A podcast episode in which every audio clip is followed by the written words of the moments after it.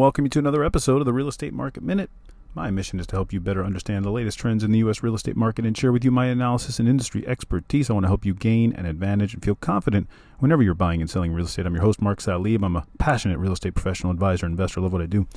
All right, we got to look at the uh, 15 uh, best places to buy a home if you wanted it to increase in value. Um, now, we, last episode we covered the 15 worst, so of course we got to look at the 15 best. Know, they're they're not California, New York, which is interesting. Again, this is CNBC Make It article, Mike Winters. Uh, the data comes from SmartAsset Study, just like the 15 worst. Um, they rank 400 cities based on average home price growth since 1998. And you know, again, 154% was the average for the for the U.S. in the last 25 years. Um, but some of these are well over that uh, in the 300% range, in fact, here. I'm going to go through the list uh, first, and then we'll talk about it. So, again, the number one spot was 354%. And essentially, every city here in the top eight was 300% or higher.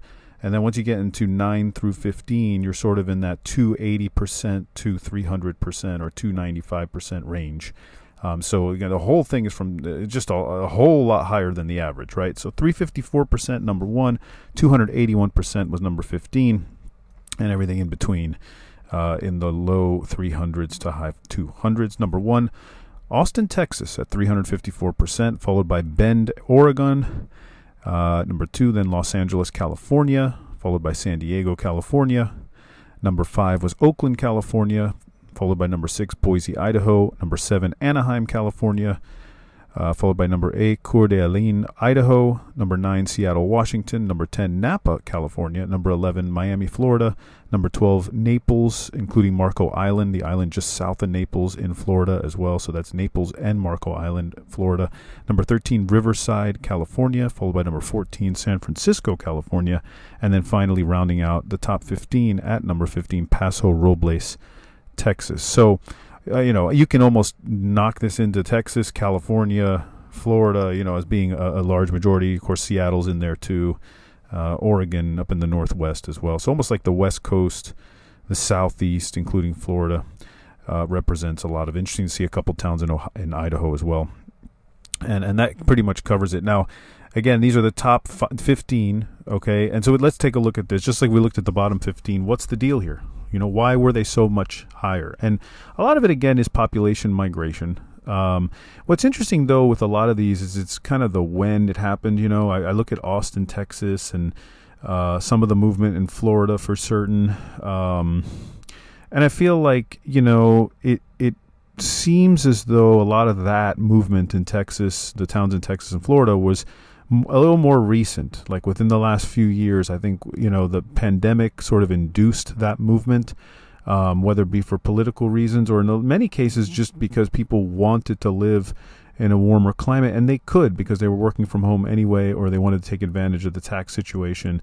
uh, in places like Florida. Now, but when you see like California actually t- technically dominate the list but then you hear, well, so many people are moving out of California in the last few years. But remember, this goes back to 1998.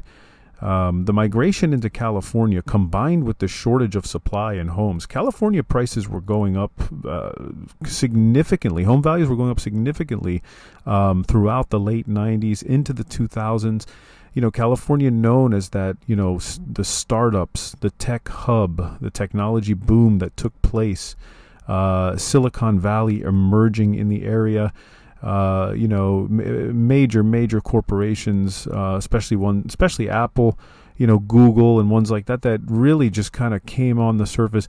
You know, brought in a lot of engineers, brought in a lot of um, you know infrastructure and jobs and things, and were and were high paying jobs, right? And then not only that, with the startups and of course with you know a lot of other small companies i mean it's not just apple and google those are the biggest but even another company like say yelp that's in san francisco you know just so much coming from that area that brought in a lot of wage growth and therefore elevated prices and all of that combined with you know the population migration of course going there known as a tech hub. You know i know a lot of folks in the 2000s that were moving to california because of that. They wanted that career in technology. And then of course the low inventory and that pushed prices higher. However, in the last few years, you know, many people are you know leaving that for other areas, you know, in the Sun Belt. So that's that's interesting to see just how the trend was so strong for many years, but then kind of came down. But again, um, when you look at something like Florida, you know, Florida has grown steadily over the years with the latest boom, I think, happening in the last few years, but it has grown steadily. Um, seeing Miami and Naples, Florida, there is not too surprising. Um, aside from that, though, I think I think it makes a lot of sense. Again, where is it going in the future? It tells you again. Look at population migration. Look at trends. Look at what's happening. And I talk about it a lot. You look at the Sun Belt. You look at you know places like Texas and Florida. I don't think that trend is over. I think continues for a while. I think, and I mentioned in a previous episode, this is probably going to go on uh, for the next seven to eight years. Again, you've got a low inventory situation. You have people migrating into the states because they're very interested in what's going on. Um, and it's not just weather anymore in those areas. Infrastructure is coming in, jobs are coming in, startups are happening in those areas as well. Um, look at a place like Georgia, too, Atlanta, certainly, North Carolina, places like that. Um, and I think that's where you kind of think, well, what's going to happen in the next? And it's hard to predict 25 years, but you can certainly think, you know, hey, where do I see this going at least in the next three to five years, right? All right, I hope you enjoyed that one today. That is it for me today. If you're looking to buy or sell real estate, send me an email, mark at thesalibgroup.com or DM me on Instagram at the Allow me to help you with your particular situation. Together, let's use my industry knowledge, connections, and market expertise to help you grow your wealth or even create the passive income you've always wanted. Don't forget to leave a rating for the show and subscribe to help others find the show and be informed and educated about the real estate market just like you. See you on the next Real Estate Market Minute podcast.